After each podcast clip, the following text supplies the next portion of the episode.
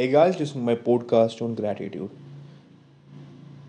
Scientific researches ने और हमारे काफ़ी सारे हिंदू धर्मों में ग्रैटिट्यूड एक बहुत ही प्रोत्साहित अप्रोच मानी गई है किसी भी मेंटल टफनेस के बारे में हम बात करें हर एक चीज़ के बारे में बात करें तो मेंटल टफनेस का डायरेक्टली लिंक हमेशा ग्रैटिट्यूड से होता है कई सारे फिलोसफर्स और कई सारे बुद्धिज़्म ने ये पाया कि अगर if you want to make you mentally tough, so you have to thanks anything in any situation. You have to say thank to the anything in any situation.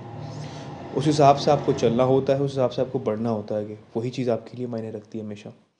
मैं आपसे एक कहानी शेयर करना चाहूँगा जो हमें आने वाले इस टॉपिक के बारे में बहुत कुछ बताने वाली है, जो कि है ग्रैटिट्यूड कई सालों पहले बनारस में एक राजा था। जो कि अपनी प्रजा के लिए बहुत ही फ़ेमस था। अपनी प्रजा खुश करने के लिए, उनकी बारी सारी बातें मानने के लिए, उनकी समझदारी के लिए, अपने पक्षों के लिए, अपनी नीतियों के लिए। पर उसका एक नालायक बेटा था, जो कि अपनी शेखी बड़ाई के लिए हर किसी को परेशान करता था। राजा के महल में और उसकी प्रजा बहुत परेशान थी उस, उसके लड़के से। वो आते जाते किसी से भी अपनी बड़ाई के लिए खामा खा में उससे पंगे लेता था और उसे अपने आप को बड़ा दिखाता था। इस चीज़ से पूरी प्रजा, राजा इवन वहाँ के सेवक भी परेशान थे।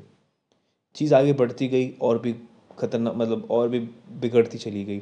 इस बीच राजा इस बीच राजा के बेटे को, लड़के को नहाने का शौक़ था तो वो नदी किनारे बैठा था।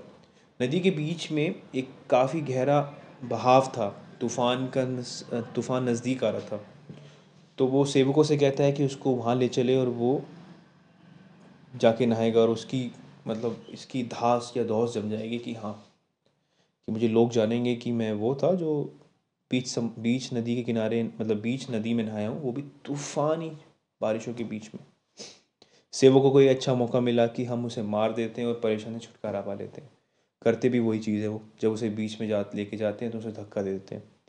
जब वो राजा के पास जाते हैं तो राजा पूछता है कि मेरा बेटा कहाँ है? कैसे है वो? मतलब क्या हुआ उसको? तो वो कहते हैं कि महाराज ने हमसे कहा था कि वो तैर के हमसे आगे निकल गए, पर हमें पता नहीं था कि वो यहाँ तक आए कि नहीं आए।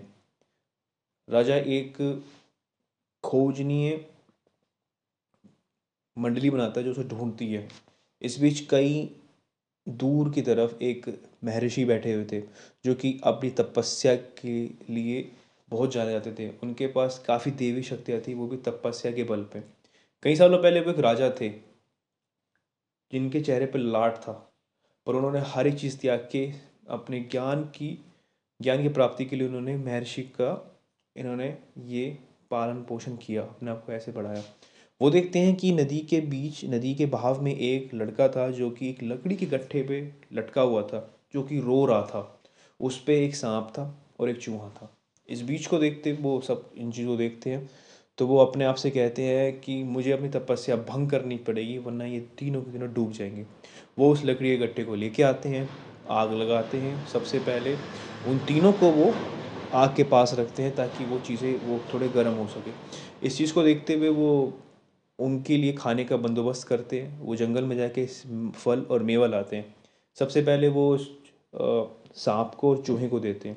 इस बीच को देख, इस चीज़ को देखते हुए राजा का बेटा, लड़का बहुत घृणा होती है कि मेरे से पहले क्यों नहीं पूछा? उन उन नीच, नीची कीड़ों को और सांपों को पूछ लिया ये क्या मतलब होता है? दो दिन तीन दिन बीत जाते हैं दोनों दोनों पक्ष मतलब सांप कीड़े वाले वो सांप और चूहे और यहाँ पर राजा के बेटे दोनों ही अब सूख चुके हैं अब ठीक हो चुके हैं वो जाने की अनुमति लेते हैं।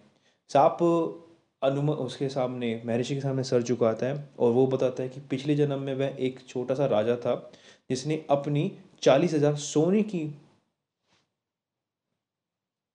कॉइन्स जो थे वो छुपा रखे थे मिट्टी के अंदर। तो अगर आपने मेरी जान बचाई है तो मैं आपको जब भी उनकी ज़रूरत पड़ेगी तो आप नदी किनारे के सांप सांप चिल्लाएँगे तो मैं अपने आप आ जाऊँगा और आपको वो भेंट कर दूँगा।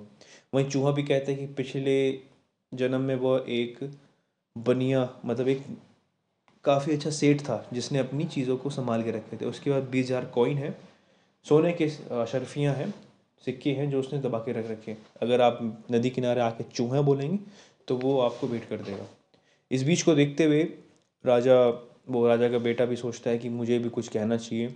तो वो हब, हड़बड़ी में ये कहता है कि ठीक है, आप अगर मेरी महल की तरफ़ आएँगे तो आपकी बड़ी आवभगत होगी। आप एक बार ज़रूर पधारिएगा इस चीज़ को देखते हुए। दिन बीतते हैं, महीने में महीने बीतते हैं, साल में। इस बीच महर्षि उनकी बातों का पर विश्वास करता है, पर वो उनका टेस्ट लेना चाहता है। तो वो नदी किनारे जाके सांप चिल्लाता है, जिसको देख के सांप आता है और वो कहता है कि बोलिए, मैं क्या कर सकता हूँ? महर्षि बोलते मुझे कुछ ज़रूरत नहीं थी, बस आपसे मिलने का मेरा मन था। वहीं पर वो चूहे का नाम लेता तो चूहे भी प्रकट हो जाते हैं। वही चीज़ की दो, दोबारा दोहराते वो कि मेरा आपसे मिलने का मन था। इस बीच वो आपके उस महल पे, उस नगर पे जाते हैं, जहाँ राजा का बेटा था। राजा अब ज़िंदा लौट के आ रखा था। अभी एक साल के अंदर अंदर काफ़ी कुछ चीज़ें बदल चुकी थी। वो आदमी अपने आप में काफ़ी बहुत बुरा हो चुका था लोगों के लिए, पर फिर भी वो अपनी बड़ाई के लिए वो नगर के अंदर हाथी पे बैठ के आराम से अपना बसेरा कर रहा था, लोगों को दिखा रहा था। जब वो सामने देख बूढ़े व्यक्ति को, महर्षि को देखता है, अपने सामने आते ही वो समझ जाता है कि या कि हाँ बड़ाई मतलब बातें करेगा कि उसने कैसे मेरे को, उस बच्चे को बचाया, लड़की को बचाया तो वो वाह वाही लूटेगा। तो वो अपने सेवकों को आदेश देता है कि इसको जाके पकड़ लो, उसे कोड़े मारो। जब उसे कोड़े मारते हैं तो वो कोड़े अचानक से अपने गायब मतलब उसे लगते ही नहीं शरीर पे उसके।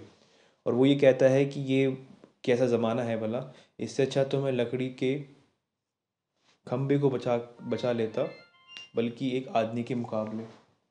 तो उस चीज़ को देखते हुए उन्होंने चीज़ें समझी और उन्होंने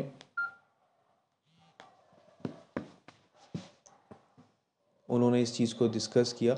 हर एक चीज़ वहाँ पर लोग जो थे, उनको पता लगा कि राजा कितना, राजा का लड़का कितना क्रूर है और वो सब उसको उसको अपनी गद्दी से हटा के उसे मार देते हैं। और वो अब अब उस नगर का नया राजा महर्षि था। महर्षि इन चीज़ों को नहीं भूलता।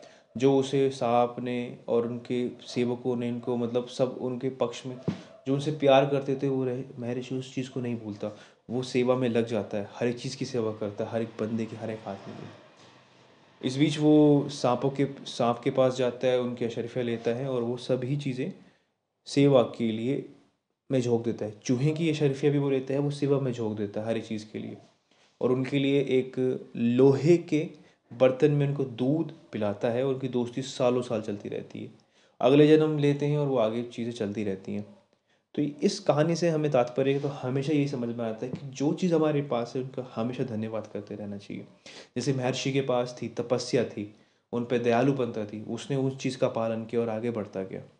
वहीं पर चूहे को जब ये चीज़ एहसास हुई कि वो किसी के बदौलत बचाया गया है तो उसने वहाँ अपना अभाव प्रकट किया, अपने ग्रैटिट्यूड प्रकट किया। वो चीज़ उसने समझी, वो आगे बढ़ता रहा। यहाँ पर अगर हम दूसरे पक्ष की बात करें, अगर राजा के बेटे की बात करें तो वो गलत था। उसने बहुत कुछ बुरा किया। वो चाहते हुए भी चीज़ों को ठीक कर सकता, पर उसने नहीं किया। ये सबसे बड़ा गलत पॉइंट है। सो कि ग्रैटिट्यूड खुद में ही, कृतज्ञता खुद में ही एक उपकार है, एक आपके लिए फ्रूट है, जो जस्ट हैप्पी विद असर जो चीज़ आपसे हो सकती है उसके लिए धन्यवाद दीजिए, जो आपके पास है उसके लिए ऑब्वियसली धन्यवाद दीजिए, और जो आएगा, जो आने वाला है, उसके लिए धन्यवाद कीजिए। क्योंकि हमारे पास सिर्फ़ एक ही चीज़ है अगर हम चारों तरफ़ देखें अपनी तरफ़ तो हमें सिर्फ़ एक ही काम आ सकता है और हम हमें करना भी चाहिए। वो है हर एक चीज़ का धन्यवाद। सांस लेने का धन्यवाद, खाना टाइम पे मिल जाने का धन्यवाद, कोई छोटी मोटी बुरी हैबिट ना होने का धन्यवाद माता पिता का प्यार होने का धन्यवाद तो वो चीज़ सच्ची में काम करती है। जैसे मैं आपका धन्यवाद करता हूँ। Thank you listeners you listen me very carefully and I hope कि मैं इस कंटेंट को बहुत ही अच्छा मतलब प्रस्तुत कर पाऊँगा। I am really thank you कि आपने मेरे को इतना अवसर दिया, समय दिया। हर एक चीज़ के लिए धन्यवाद। Thank you so much